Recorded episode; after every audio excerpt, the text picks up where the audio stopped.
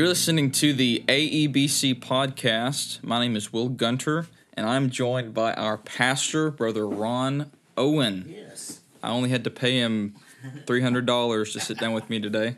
That's not true. It was only 200 uh, But no, I have. Uh, Well, I like yeah, that's true. That's true. Anything for a friend. Uh, so we're I have Brother Ron here today to do an interview on the beginning section of Romans on Sunday mornings. If you've been listening to our podcast, you know that Brother Ron has been preaching through the book of Romans. We started it last fall, and he just finished the first main section. Uh, he he preached Romans three verse 20, 19 and twenty um, last Sunday, I believe. And so now at the end of this section, I just thought this would be a good time to sit Brother Ron down and talk about um, that first section in Romans, get his thoughts on it. And so um, let's jump into the interview. Uh, Brother Ron, what is what is this first section in Romans about, and what is the first section? Well, uh, other than the introduction, which is uh, quite lengthy uh, for for uh, some books in the Bible, um, because you have verses one through seven are just an introduction. Then he does some personal comments. Yeah. But then once he gets to 16, he just, I mean, it's just, you know, he steps on the gas and goes. And for three chapters, he, how'd I put it?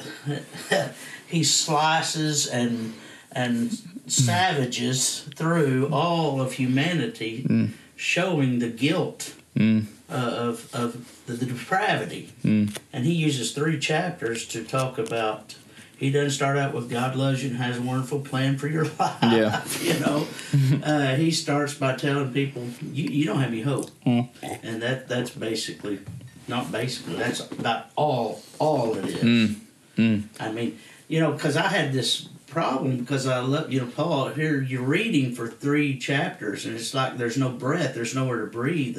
Okay, and then then he starts on the Hebrews, then he starts on the hypocrites, then he starts on the whole human race, and you're thinking, give us some hope. Well, that's the Mhm. point. Yeah. You know, the point is to to get you like that. Well, I, you know, a preacher doesn't have that luxury. Yeah. to preach verse by verse, and therefore I've got to stop. And at the end of every sermon, I, I have to skip over to chapter three, verse twenty one, Mm. and and explain. You know, Yeah. he, he's going to get the hope, but you know, Right. Yeah, you're you're preaching this over a period of uh, months. yeah, And so if if you if you did it like Paul, then you would you would go for months without a gospel presentation. Yes. almost. You know. yeah. If you didn't you didn't Yeah. mention that now, you got to understand. And he gives little lights of uh, well, like Sunday's sermon, which was one of my favorite ones so far. the- Yeah. the, sermon, and uh, uh, but he he says there, where was I? Verse uh, twenty. It says, "Therefore, by the deeds of the law, no flesh will be justified in His sight, before the law is the knowledge of sin." Um, uh, and although that uh, is not the gospel, but it, it leads into verse 21, which just starts, you know, there ought to be a drum roll for Oh, two yeah. weeks because it'll be two weeks before I get into that. But, uh, but by the law is the knowledge of sin.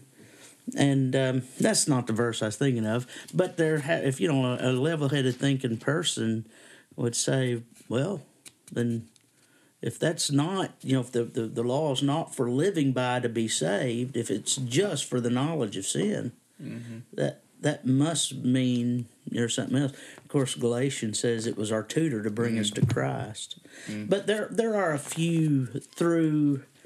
Uh, let me let me see here. Uh, there's um, back when I preached on verses two, chapter two, two through sixteen, which I think is my favorite sermon Really? Okay. uh, of all of them. Mm-hmm. Uh, I think I'm, I'm putting that in my revival sermon file. Oh, yeah. Mm-hmm. all any of them you could.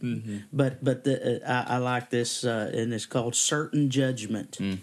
And certain judgment, and when you get to the end, um, you know. uh, I think that's that's where it is. Let me see. It is uh, in verse sixteen of chapter two. It says, "In the day when God will judge the secrets of men by Jesus Christ according to my gospel. Hmm. Now, he's not preaching the gospel, but he hints. Hmm. It means proclaiming good news, and anybody's been hmm. listening to Paul for the last two chapters says, You're not a very good gospel preacher because I haven't heard any good news. and so there you have a little hint. I got good news. Just keep listening. Oh, definitely, definitely. So that that's one of you'd say that was perhaps your favorite sermon to preach right there. That passage. Yeah, when you told me we were going to do this interview, I went through back through all my notes and and uh, now I don't know if it was my favorite. Let me back up. I don't know if it, I don't remember. Sure. it's been a couple of years. I had to get on the podcast and listen to Yeah. it again, but but it is it's uh it's four pages of notes for me. That's that's that's not much. Yeah. I used to have eight pages of notes. Now the reason is I type out all my sermons, all my illustrations, everything. Mm. And it, I think, uh, well, let me give you the outline. Do you mind? Oh, no. it, it it. says uh, And this is on uh, chapter two, chapter verses, 2, verses 2 through 16. Okay, gotcha. uh, certain judgment is the name of the message. It, uh, the certain judgment is according to the good book. Yeah. Now, you know how I like to alliterate. uh, but that it says in verse 2, it's according to truth. Mm-hmm. And so the, the, the judgment of God is according to the good book, Mm. the truth. And then number two, it is according to good deeds. Mm. And, and that this the, one of the reasons I like this is he just I mean if you read verses two through sixteen and stopped didn't read anything before or after you'd think well I've got to be good to be saved and then when you read it again you say well I haven't been living good I have no hope which is exactly what Paul's trying to get mm-hmm. people to to get their mouth shut and Yeah. become guilty before God Trying and to it do is- away with the excuses, Yeah. and arguments. Yeah. Yeah, and I think of all the mm-hmm. verses we've covered, those are the most stark verses mm. about man's sin. Verse 5 says, But in accordance with the hardness of your impenitent, im- impenitent heart, you are treasuring up for yourself wrath in the day of wrath and revelation, of the righteous judgment of God, who will render to each one according to his deeds eternal life to those who by patient continuance in good deed in good seek for glory honor and immortality. Verse 8 but to those who are self-seeking and do not obey the truth but obey unrighteousness indignation and wrath tribulation and anguish on every soul of man who does evil of the jew first and also to the greek verse 10 but glory honor peace uh, to everyone who works that is good works what is good to the Jew first and also to the Greek. Verse 11, for there is no partiality to God. Now that's a chiastic. If mm. you understand what that means, it's uh, A, B, C, C, B, A. Mm. Usually you find that all through the Psalms. It's a poetic thing. But if you'll notice that, verse uh, 6 and verse 11 are basically the same thing. Verse 7 and verse 10 are the same thing. And verse 8 and 9 are the, fir- the same mm. thing. Anytime a Greek or a Hebrew repeated something twice, mm-hmm. it was for emphasis. Yeah. Sometimes Jesus said verily or amen, that's the word, mm-hmm. or truly. And sometimes he said truly, truly. Yeah. And then uh, thirdly, it is according to God's gospel. That's what I put. Uh, according to the gospel. and there's the According to hope. good- uh, according to the good book, Yeah. according to good deeds, and And according, according to to- God's gospel. Yeah, because he says there in verse 16, uh, the, the according to my gospel. Now, well, wait, what does that mean? Well, he doesn't really explain that till chapter 3, verse Yeah. 21. Yeah. But uh, he has to give a little hope, you Yeah. know. and Uh, he, he did mention the word gospel before, but he didn't really Yes. explain it Yeah. in the so that was in the introduction, wasn't it? Mm, Oh yeah, the yeah, Yeah. that's one thing I was going to try to work into this is verses one through 7 Mm-hmm. is it's the gospel. I oh, mean, yeah. it- yeah, it- talk to me a little bit about that you. I could have Yeah. Spent a year on, on that. Paul, bondservant of Jesus Christ, called to be an apostle, separated to the gospel of God, Hmm. uh, which he promised beforehand through the prophets by the Holy Scripture. Man, you could have gone to the Old Testament, and seen how, you know, go to Isaiah 53, which is the most favorite of everybody, where, you know, he's the. This is not just a, a plan B or some new idea God that's- came up with. That's great. Yeah. Hmm. That's great. Yes. Uh, concerning his son, Jesus Christ our Lord, who was born of the seed of David according to the flesh. I- I- anyway, just, you know, we don't have to go through all of it. Again, he Mm-hmm. goes down there, Jesus Christ, it's a, according to the Spirit of holiness by the resurrection from the dead. And Mm. I, I think you mentioned the fact that in those first seven verses, which is just the greeting, it's still Yeah. the greeting of the Yeah. book. In those Yeah. first seven verses, Paul basically gives a snippet of most of the theology he's going to talk about in the rest of the letter. Yeah. Is that right? Yeah. Yeah, I remember you saying that. Yeah. that's, that's good. Um, that kind of gives you the impression that that Paul Paul's not just writing randomly. He has something he wants to say in in this letter to the Romans, and as he's writing, even just chapter one and chapter two, um, which there weren't chapters back then, but, Right, yeah. but as he's writing these things, he knows what he's wanting to say in the future, and he's already foreshadowing it. He's already, Right. um, and, and we know that he was inspired by the Holy Spirit. yeah, And I wonder, Hmm. I wonder if uh, the Holy Spirit gave him the things to say. But I wonder if Paul got the freedom to say, "Well, can I do it like this?" Yeah, I right. Just wonder, you know, hey, can I alliterate this? right. oh, I'm sure you would have asked that. yes, yes. I need to. just this- one, this- please. This is on. This is your sermon on one one through seven. Uh, let me uh, let me give you the main points of that sermon. Um, I, I really liked it. I, I you know usually I don't like introductions. Oh yeah. I mean, I find them hard to preach, and you know. But anyway, but this one is just chock full. But listen, this is what I got from it: verses one through seven. The gospel of God is a promise. This is verses mm-hmm. one and two. The gospel of God is a person. Of course, that's the whole thing because it mentions Christ Jesus our mm-hmm. Lord three times in seven verses. Hmm. It's a person. The gospel of God. He is well. Well, let me give you the subpoints of that because it's good. He's the seed of David, and all this is in the scriptures. Hmm. There talks about him being the seed of David, the son of God. He's the savior of all mankind. He is the sa- sanctified of God, and he is the sovereign God. Hmm. And uh, That's an easy passage to alliterate, isn't it, it? it, is. So yes, it's good. It's one, two, three. You know, I like those kind of three. and then my third main point is the gospel of God is a plan. Is a plan. And um, and then my conclusion to that. But but I talk and that is is basically time and but anyway I won't get into all that. But it was just a great great uh, uh I mean, it's just chock full. Like I said, you could take verse by verse. You could have spent a lot of time. Oh yeah, definitely. Cold. And, and so Paul gets into that first section of Romans at verse eighteen. Is that right? And that, and that's when, as you said, he just starts to systematically demonstrate that everyone is unrighteous. Everyone That's right. is That's in eighteen is. guilty before God. Well, actually, in um, verse sixteen, Yeah. So so would you would you see are you seeing verse 16 and 17 as part of that next section or part of the introduction or are they kind of transitional meant to to lead into that that section? well, you take verses one through seven. That's the introduction of the book. Then you start verse eight. He says, first, first, I thank God. After seven verses, first, Yeah, right. I thank God through Jesus Christ for you, for you, that your faith is spoken throughout the whole world. And he gives a personal greeting, mm. a personal introduction and greeting. And he says, So as much as in me is, verse 15, I am ready to preach the gospel to you who are in Rome. For I'm not ashamed of the gospel of Christ, for it's the power of God and salvation to everyone that believes, Jew first, also Greek. For in it the righteousness of God is revealed from faith to faith, as it is written, the just shall live by faith. And and and there you have again, again, because you mentioned this first, mm. again, you have the book in two mm. verses. Hmm. The whole book in two verses. Hmm. And, and, and, you know, other hmm. than I guess the practical stuff, which is Sure. what comes out of salvation.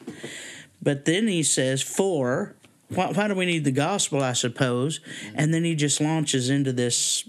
I don't want to say tirade. That sounds terrible, but a systematic presentation of the depravity of all mankind. Um, and how in the world anybody could read verses 18 chapter 1 verse 18 through uh, um, chapter 3 verse 20 Yeah. And come away with that man is going to be able to save himself by doing good deeds I just, it boggles my mind Yeah. that there's still people out there say well I you know I'm a pretty good person Yeah.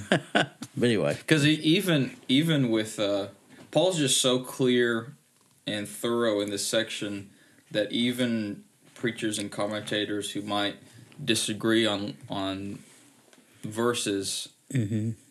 They seem they seem to all agree on the conclusion that there's no one righteous. Right. That your mouth should be shut. But I mean, I'm sure there are some off to the left commentators who you know twist Sure. the scripture, but but generally, you take any good conservative commentary or preacher, he's probably come to the same conclusion as Yeah. you have at the end, which is, man, I hope there's salvation in Jesus because it's not That's right. Yeah. Right. I mean, it's it's to get you just you know like like Galatians, which is Galatians. It's amazing how many times I use Galatians. Yeah. Uh, use, but Galatians says, uh, what's the verses there? Just went out of my head, but he's he's talking about the laws are tutor to bring us Christ. But before that, he talks about for the law um, uh, has uh, basically boxed us in on every side. We, we are kept by the law, and a lot of people have seen that as positive, but that's not what it says. It means to keep suppressed. You know, it's like I hit this wall, turn around, and another wall, I hit this wall, and then I hit the other wall. There's nowhere to go. I, I can't get out of this, and then the walls start moving in on you. I thought about this. The start start starts moving in on you, and there's nowhere to look, and then you finally because the walls you're not getting through there. The only other place to look, you're standing on the. You look up, and there's a nail scarred hand reaching down to pull you out. That's kind of the way I f- envision that. And, and uh, the the law, the the walls of the law are coming in on you, and what are they saying to you? Mm. We're we're going to crush you. Mm. you're, you're, you have no hope in this little box. Mm. You better look up and hope that there's not a top to it Yeah. and praise God there's not, you know. Yeah. And and finally when you holler out, somebody help me and then like I said, look up and there there he is. Anyway, Well, we might need to give an invitation. I'm telling you, that's good. I, I just really, and you know how emotional I am, and I'm going to do my best not to get emotional at all in this, but I, I just can't hardly do it. I can't hardly do it, and uh, I thank God for that in some ways. You know, I don't want the gospel never to affect me. You know, I was reading uh, visual theology yesterday. You know, we were talking about it, and uh, he's talking about how memory, memory, uh, helps you uh, by by remembering and and and um, recalling and going over. Oh, I can't think of the word. Your salvation experience in the gospel. How number one, you don't forget it. Number two, how it brings intimacy. There was a quote, and I can't remember, but uh, how that remembrance brings intimacy. it's, it's not just doctrines on a page. That's right. It's not just a a some far off castle that you're looking at. It's something very something that saved your life, very personal to you. Yeah. And yeah, that should stir your emotions. Yeah. Absolutely. You you and I love. We're, we're we're in my office. I wish y'all could see this, but we're in my office. We're surrounded by beautiful bookshelves, mm. and then we I have sections of real serious, you know, commentaries. Mm. And I was reading, you know, I use commentaries that get very technical, even for me, mm-hmm. and, and how they get technical and split hairs and different things on some verses, which we need that. You got to get mm-hmm. it. But then I go back to the scripture and I read Paul. Mm. And Paul is not just giving some cold theological lecture. He is, if he could, he would grab you around the neck and shake you and say, Why aren't you seeing this? You know, uh, he, he glories, and I think he was very emotional. Because if you look through Romans and Ephesians and Galatians, all of his books, but he starts talking about these doctrinal issues, and then he just gets to where he can't stop, and it starts rolling. And all of a sudden, he just breaks loose in doxology. Yeah. I I just I think that's the way it ought to do. Sure. If it doesn't move you, if it's cold, emotionless, and I realize not everybody's like me, thank the Lord, but um, it's it's got to it's it, you know Yeah. Oh, definitely. I, I think you're right. I think doxology should come from theology. Yeah. And and if and if doxology isn't coming from theology, then we we either don't have right theology or the theology hasn't really affected us. yeah It hasn't gone down to our heart, probably. yeah So I think that's a good word. Um, so let me ask you a question about chapter two. Um, so w- when you preach through, you, you finish chapter one and you got to chapter two. Um, I, I know that there are there's several different positions that preachers have taken throughout the centuries. as far as what exactly verses 1 through 16 who those verses are talking about some mm-hmm. some commentators or and preachers would say that right at the beginning of chapter 2 paul starts talking about jews and then some mm-hmm. would say that right at the beginning of chapter 2 paul doesn't quite get to just jews yet but he starts talking about um, whoever judges the one who judges so it could be gentile or jew yeah. and then i know that um, I know that Martyn Lloyd-Jones, I think he takes a third option. I can't remember exactly how he takes it, but he kind of chooses this odd middle of the road option. But I just wanted to ask you, where exactly did you fall on that, on that issue, or or the um, on on uh, interpreting those first sixteen verses in chapter two, and um, and what what led you to that conclusion? Therefore, your inexcusable man, whoever you are who judge, for in whatever you judge another, you condemn yourself, for you who judge practice the same things. Mm. But we know that the judgment of God is according to truth against those who practice such things. Uh, and he he goes through there, and he never once mentions the Jews until he gets to verse 10. And if it's before there, I, I, apologize. But, but verse 10 he says, But glory, honor, and peace to everyone who works what is good, to the Jew first, and also to the Greek. Hmm.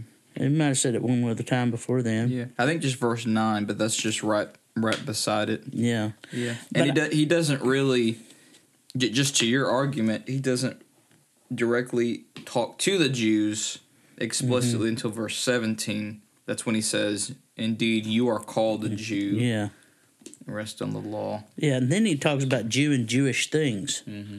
you know, Old Testament things, mm-hmm. and and uh, the privileges of the Jews. But but there was a sense in, in Rome at that time, but there were you know they, they had a, a sense of some morality. Mm. But there were those type of people in Rome, and uh, and I think he was talking to them. Mm. I think he was talking to them. Yeah.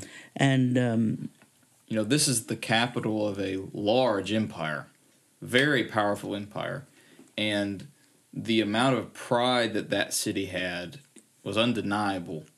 And, and we we see the the temptation towards pride later on as the centuries go on. I mean, that's where the bishop of Rome is mm-hmm. the has authority over all of the other bishops, and that's where yeah. the Pope comes from, you know. Mm-hmm. And so there's that tendency for the people in Rome and then the church to think themselves better than mm-hmm. others, yeah. you know. And and and it's that was ha- happening even in uh, the New Testament time.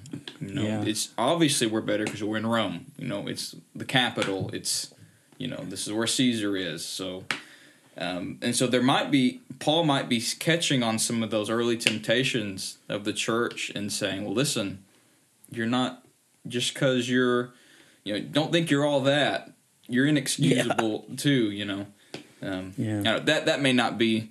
He doesn't explicitly say that, but I think that's definitely applicable if we're talking yeah. about being haughty and judging. Yeah. But if I get to heaven and God says, you know, you're wrong about chapter 2, verses 1 through 16, that was talking the Jew, mm. uh, I don't think, I think he'll laugh. Yeah. and he said, but you, you preach the gospel, yeah. and, you know. You got the right application, but you yeah, missed That's right. That's yeah. it. I, but I, you know, I just don't think, it just seems like it's, I, I you know, like I said, I'm you know better men than better men than me believe different. I mm-hmm. thought it was just some. It could be Jews. It could be everybody. Sure. Anybody. Anybody who says I'm a moral person. Mm-hmm. That's who it's talking about. Yeah. Well, at, at, towards the end of chapter two, you had. I think it was the end of chapter two. I just wanted to point out. I think the most vivid illustration from your series in this first section of Romans for me came at the end of chapter two when you were talking about circumcision and how circumcision is not effective towards salvation, but it's just a sign. And you you just um, for those of you who weren't here during Brother Ron's sermon, what he did is he had a picture of an old rundown diner. Diner. Was this at the end of chapter two that you did this? Uh, it was uh, no, it's yeah, it's chapter two. I have Romans two two through sixteen. Okay. No, no, no, no, no, no, no, no. Well, let, let me give the illustration. Then yeah. you can tell me where it yeah, was. Because it's only the Jews, so it's got to be after chapter sixteen. Sure. So, so it was a picture of an old, rundown diner, mm-hmm. and um, yeah, there it is, and mm-hmm. and it's it's just overgrown with brush, and obviously it's not been run in a, a many years. Yeah and but it says diner, on the top. it's got a big sign. big green letters. and and and brother Ron made the point that you know if you drove by this on on the road, you would not. Who in the right mind would stop and go in and expect for a cup of coffee and some eggs? You know, no one would because it's obviously run down and it's not. It's not a diner. It says diner, but it's not a diner. And and brother Ron made application or, or compared that to um, basically unregenerate dead Jews who were circumcised. And he said, just because you're circumcised doesn't mean that you're alive. yeah, And then, which I thought was a very powerful moment, you applied that to baptism, didn't you? Mm-hmm. yeah, And you said that's how some of your, your baptisms are. Mm-hmm. I thought that was a very powerful moment, that which is basically saying that that just because you're baptized, you know, the water Yeah. doesn't wash away your sins. Yeah, Jesus does. does yeah. And and don't That's don't trust in um, you know, this this is this is a point where we would disagree with Church of Christ that that it's not the act of going down into the water and coming up that saves you. It's just a sign. That's all it is. Mm-hmm. That's right. A symbol Yeah. of of an, it's an outward symbol of an inward reality. Mm. Yeah. Mm.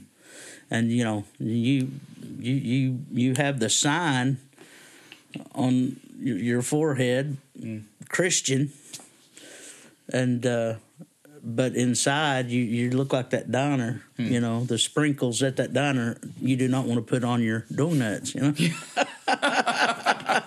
Oh man. but uh, you. I'm not editing that out. Yeah. Um, uh, well, the uh, you know uh, you you you may you know the the the sign is there, but the the the inward reality is not Yeah. there. You know, you say I'm a Christian. How many people we talk to? I'm a Christian, and they never go to church and never read the Bible. And if you're listening to this, my friend, if you don't serve Jesus, you're not saved. Not because you don't serve Jesus, you're not saved, but if you were saved, you would you would serve Jesus. You would be faithful to a church. You would try your best to abstain from sin. You would hate your sin. You would do your best to to, to serve God. And um, you know, read First John. I don't have time to discuss that here, but but just because you're back, so many times you ask people if you died today, you know you'd go to heaven. Yeah, I've been baptized. I, even Baptists Yeah. You know, as Baptists, we have Baptists on our name, but we do not believe baptizing saves you. It doesn't. And if you believe baptism saves you, you need to read Romans 1 through 3. Yeah. Not by the deeds of any law or any good deeds or merit. Yeah. You'd have your mouth shut. Yeah, yeah, Stopped. that's right. And uh, yeah, yeah, that he's re- yeah, yeah, we're quoting what he said. Yeah, that every mouth may be stopped. he's not telling all of you folks to shut your mouth, but exactly. Though, Uh, anyway, that's uh, Sure. I, I don't understand how people get that and and uh, and think that they're saved. You know, I've seen. I I I. I I, I think it's because just this very thing we were talking about, you bring to remembrance, you rehearse things. Rehearsing things brings intimacy. Like when you're talking to your wife, this I got this from Challies' book. You're talking to your wife, you sit and you, you have anniversaries mm-hmm. and you recall that day and you think about it. Mm-hmm. And what happens? You hold each other a little tighter. Mm-hmm. You think about it, it endears you together. Well, when someone's not saved, truly saved, they don't go to church, they don't listen to the message. They, so what happens? They have no endearment. They're not listening. Therefore, they forget the message. And although they've heard a hundred times, "You're saved by grace, not by works," they still, yeah, I'm a pretty good person. I, I've been baptized, you know, and um, uh, you know, that's why God has to overcome our Yeah. flesh and save us. Absolutely. Absolutely. Well, let me ask you this. What was, um, in your opinion, or for you, what was the hardest passage in this section for you to Yeah. to uh, either interpret or preach or both? Yeah. Well, I think you you I thought you were talking about that in chapter two. I got a little confused. Oh, but, sure. Sorry. uh, uh, but it's chapter three, verses one through eight, okay. because he kind of uh, takes a little off ramp here. Let me let me see. Chapter three, one through eight says, "What what advantage then has the Jew, or what is the profit of circumcision? Much in every way, chiefly because to them were committed the oracles of God. For what if some did not believe?" And he does this diatribe, or what, what some call a mock discourse, this question and answer. This this was my outline. These are possibly the hardest verses in Romans to interpret. This is my my introduction, uh, and talk about his teaching. Uh, I believe these verses to be an introduction to the subjects that he will deal with in 9 11. Again, Okay. kind of. 9 11? Yes, Okay. kind of what we were talking about. So, so he says right there at um, the beginning of three he says, "What advantage then has the Jew?" And and so so it's almost like saying, "What about the Jews?" And that's really what he starts off saying in chapter nine. And you say, "Well, has God forsaken His people? What about the Jews?" Plan A abandoned. Now there's Plan B. and I just take the questions as my points. What advantage has a Jew? And first of all, consider the context, which you always should do. You should, if you're having trouble with a verse, well, don't just read that verse over and over again. Go read the whole chapter again. Uh, theirs was the same problem as the heathen. Mm-hmm. You know, He's already established. That's that. right. Yeah. Uh, theirs was the same problem as the hypocrite. The Jew had the same problem as the rest. Their heart was dead spiritually. Uh, uh, uh, their heart was, dead. uh, and he says a Jew is not one. He is not a Jew who is one outwardly. He says in verse twenty-eight of chapter two, he is a Jew who is one inwardly. Just because you, you have the blood, the physical blood of Abraham running through your veins, does not make you a child of God. Children of God are spiritual. And And if he makes that same point in chapter nine again. Mm-hmm. He says, "Not everyone who's a, a Jew is a Jew, or Yeah. is over Israel is an Israelite." Yeah, nine, nine, ten, and eleven. That's what basically it's all about. Does their unbelief force God to be unfaithful to His promise? And He says, certainly not. Let God be true and every man a liar. In other words, He's saying, you know, why don't you just shut up and quit? you know, which is what He does in nine. Sure. You know, uh, just yeah. So so he's he's he's saying the the evil was not in God's promise; it was in their unbelief. It was yes, the old covenant wasn't an evil thing. It wasn't a this wicked thing that God did. It wasn't a mistake. It was the problems with their hearts. Yeah. This was a wicked people. yes. yeah. And, and again, God's promises, uh, and to some extent, yes, was to physical Abraham, physical uh, Israel. Sure. You know, and and and I, I believe that, but it's it's to the the the children of promise. Ishmael didn't get any of the promises. Yeah. He was a son of Abraham, and this is in chapter nine. yeah. Esau, who was of the lineage of Abraham. Had Abraham's blood in it. Yeah, he mm-hmm. wasn't from some maid servant, bond servant, mm-hmm. or bond woman, is what I think it said. He was a legitimate heir of Abraham, mm-hmm. and, and he should have been the rightful heir, and God rejected him and chose Jacob. Before either one of them had done good or evil in the womb of their mother, he chose Jacob over Esau. And that continued, although you don't see the stories about it in the Bible necessarily, Sure. but that continued till even to this day. Even to this day. So that Um, that pattern of God, God working based on His sovereign grace, that wasn't just Mm-hmm. something with Isaac and Jacob. That was Paul saying this is a pattern, Mm-hmm. and it keeps going. Yeah. God is always, mm. and now we would say God, God has uh, always had an elect people. We would mm. say that. I'm not afraid to say that, but but Paul or the Old Testament said different. There will always be a remnant. Mm. According to grace, it says that in Romans two later. But all through, you look at the minor prophets and the major prophets and the Israel. You know, just like it says in Romans eleven, you know, said, you know, Elijah said, you know, I'm the only prophet. They've killed your prophets. They've torn down your altars, and I'm the only one left. And God, mm-hmm. and says Isaiah, I've got seven thousand was it mm-hmm. men in, over here in the cave, you know, that I have, you know, I have selected for my own. Yeah. And said, and even now he's talking about Israel. There is a remnant according to the election of grace. Mm. A remnant. Mm. There always will be because, you know, Yeah. That's the way God does things. So so clearly, um, clearly God's been doing what he he's wanted to do. God's been doing what he's promised to do. So clearly, Israel's belief has not made God an unfaithful God. Yeah. Like like the question asked Yeah. in, in chap verse three of that third chapter. Yeah. So what what what's going on with these questions? By the way, like like these, because I've noticed this comes up also other places in Yeah. Romans. And Paul loved it. It was his way of, uh, what's the word? It just went right out of my head. They call it a diatribe. Some people do. I don't know. I'm not. I wasn't familiar with that word. I heard it, but I, but that's what a diatribe. It's a uh, it's a mock, mock uh, conversation with a unseen opponent Okay. and and and Paul loved to do it. And again, you get to Romans nine, and he does. He asks, Yeah. I think, three rhetorical, hmm. basically rhetorical questions, hmm. and it's as if somebody's debating him. Hmm. Now, some people think that there was somebody it actually happened, and he's just repeating it. Well, we don't know that. Sure. Um, it might just be. It's just a good teaching tool. Yeah. You know, it was a good teaching tool. You might say this. Who was it? Was it you mentioned Martyn Lloyd-Jones? Wasn't he famous for putting up arguments against Yeah. a doctrine Yeah. and then and then knocking them down? It- he would make a really good case Mm-hmm. against his interpretation of the passage, and then he would dismantle that really good case.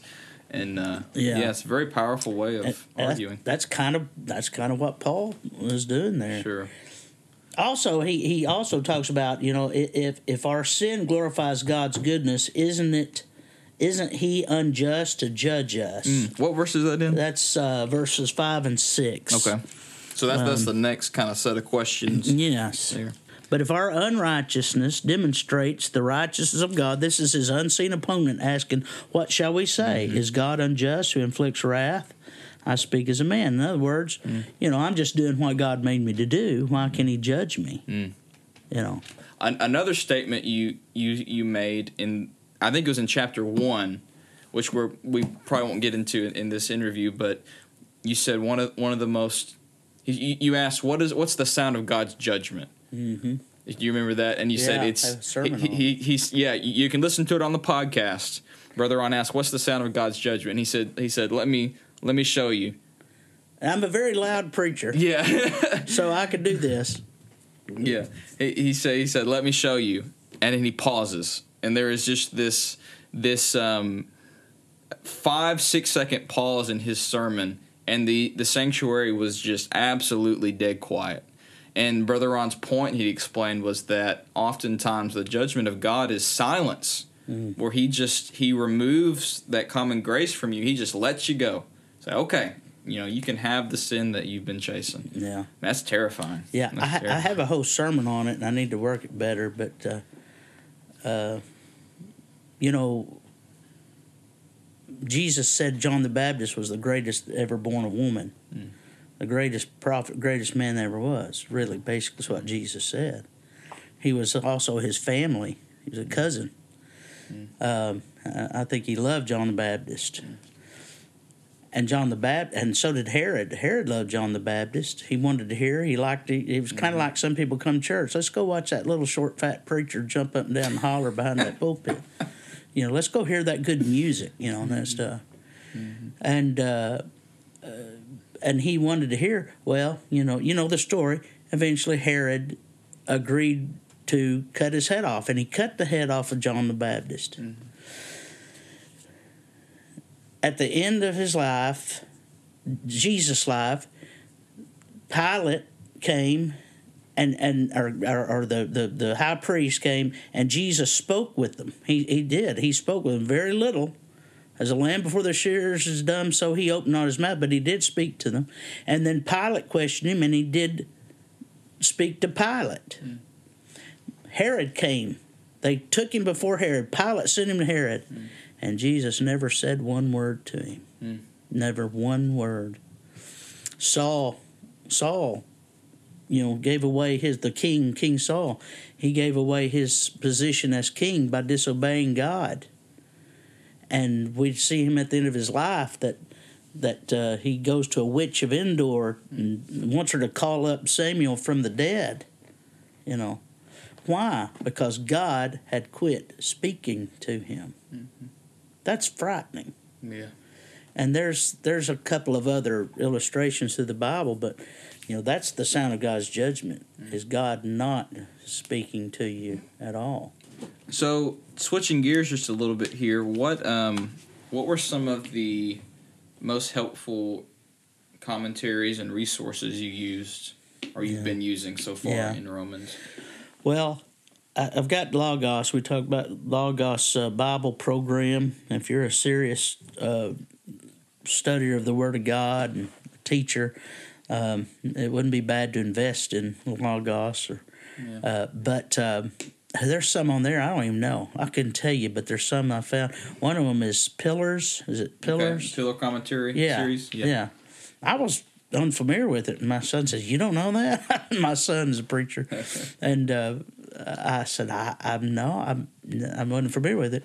Uh, uh, you know how much I love MacArthur, John MacArthur's commentaries, and um, and I love Warren Wiersbe too. Now it's not very exhaustive, but I find Warren Wiersbe can get deep, but he's also has he's one that I go to to find illustrations sometimes. Okay. You know, John Phillips, and I didn't use his. I haven't used his in Romans. Uh, I don't even know if I have his in Romans. Yeah, right there it is. But uh, he uh, he he's good. He's good. Um, and and also good for but the thing about John Phillips is you, he's the greatest uh, alliterator there ever has been. I mean, and you you if you look at his outline and then look at yours, you'll say, "I'm using his." you know, it's bad, but but he's great. And then uh, this the uh, the New Testament commentaries that this this one here. I can't. We're, we're in my office looking Get- at the books, get- but I don't even know. It's William Hendriksen. Okay, Hendriksen. yeah. I I love that. He's uh, he's good. He's very technical. And then Moo. Um, Okay. I don't know. I just Douglas Moo? Douglas Moo, and I got that. My son encouraged me to get that one from the bookstore at Midwestern in Kansas City, and uh, I have really enjoyed that. And he gets into the arguments Mm. about this is what people say. This it was very helpful. Mm. I've disagreed with him a couple of times, but usually I agree with him. I, it- it's Sure. just it's kind of interesting how he does things. I, I think one of the greatest tools that a preacher has is cross reference. Mm. Cross reference Mm. Because I think Scripture ought to interpret Scripture and, Yeah. and stuff. And, Definitely. And uh, Yeah. Do, do you use Logos for cross references? oh yeah, I, yeah. I have the old one and the new one, the, the treasure of Scripture knowledge. Yeah, I was I was about to suggest that. Man, that's uh, good. And then I tell you another one I usually uh, is uh, the ESV Study Bible cross references. I usually use that in Olive Tree, another program, but yeah. but I've found that those cross cross references are, are helpful. Well, looking forward, then, um, what is just just briefly? You haven't preached it yet i- here, but but what are you looking at? Is as far as what's the next section in Romans? What, what are we about to get ourselves into? Oh, well, so he starts talking about here it is. You're you're you're hopeless, hopeless, hopeless. No, I got hope, mm. but it's not the way you want it. Yeah. It's the way God wants it. It's Yeah. His according to Him, mm-hmm. according to His standards, mm-hmm. and and so we're fixing to preach the gospel. But now, verse one, the righteousness of God apart from the law is revealed, being witnessed by the law and the prophets, even the righteousness of God through faith in Jesus Christ to all. Uh, uh, to all and on all who believe. Well, there you go, right there. Uh, what is salvation? Salvation is saving you from your sin. Uh, well, why do we need to be saved from sin? Because God requires righteousness. He requires perfection. He requires the righteousness that He has. Well, that's why we can't be saved on our own. He imputes His righteousness to us, even the righteousness of God. What? Through faith. That's it. Through trusting and believing in Him. Of course, we know that behind that is regeneration. Mm-hmm. And then just joining the club, marking, you know, checking the mark, mm-hmm. you know, no, you get the righteousness of God and He takes your sin and it changes your life.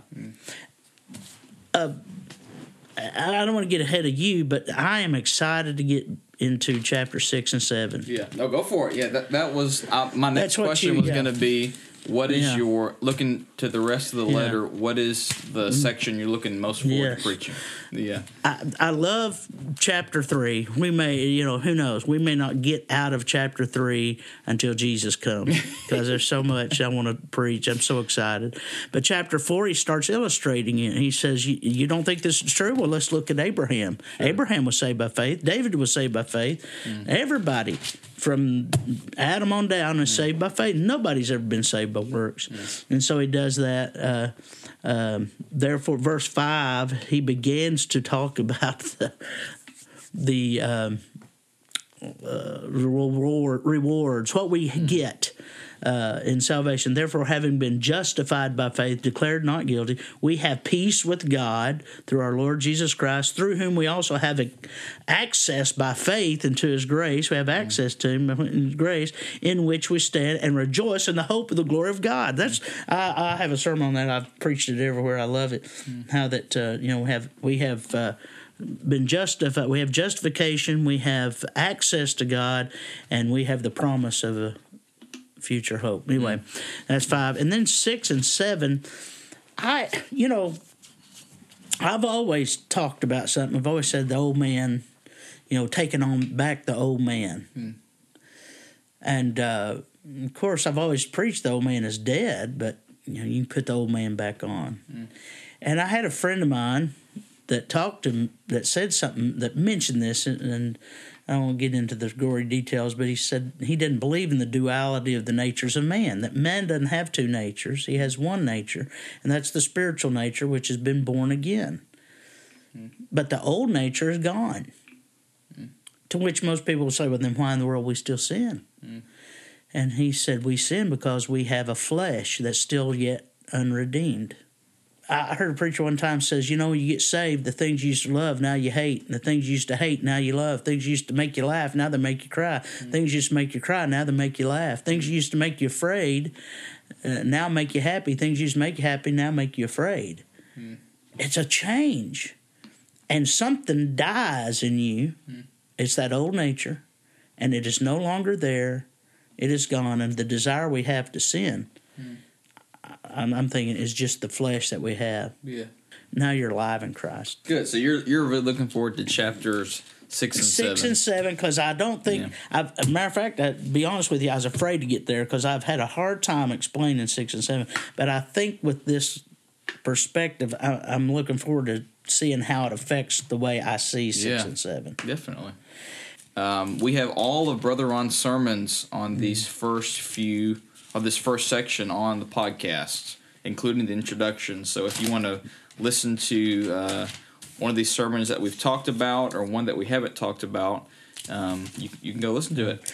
Okay, well, if that's all, we're going to sign off. Uh, for more information on our church, you can go to antiocheast.com. If you're not subscribed to the podcast, we're on Apple Podcast, Overcast, and Spotify.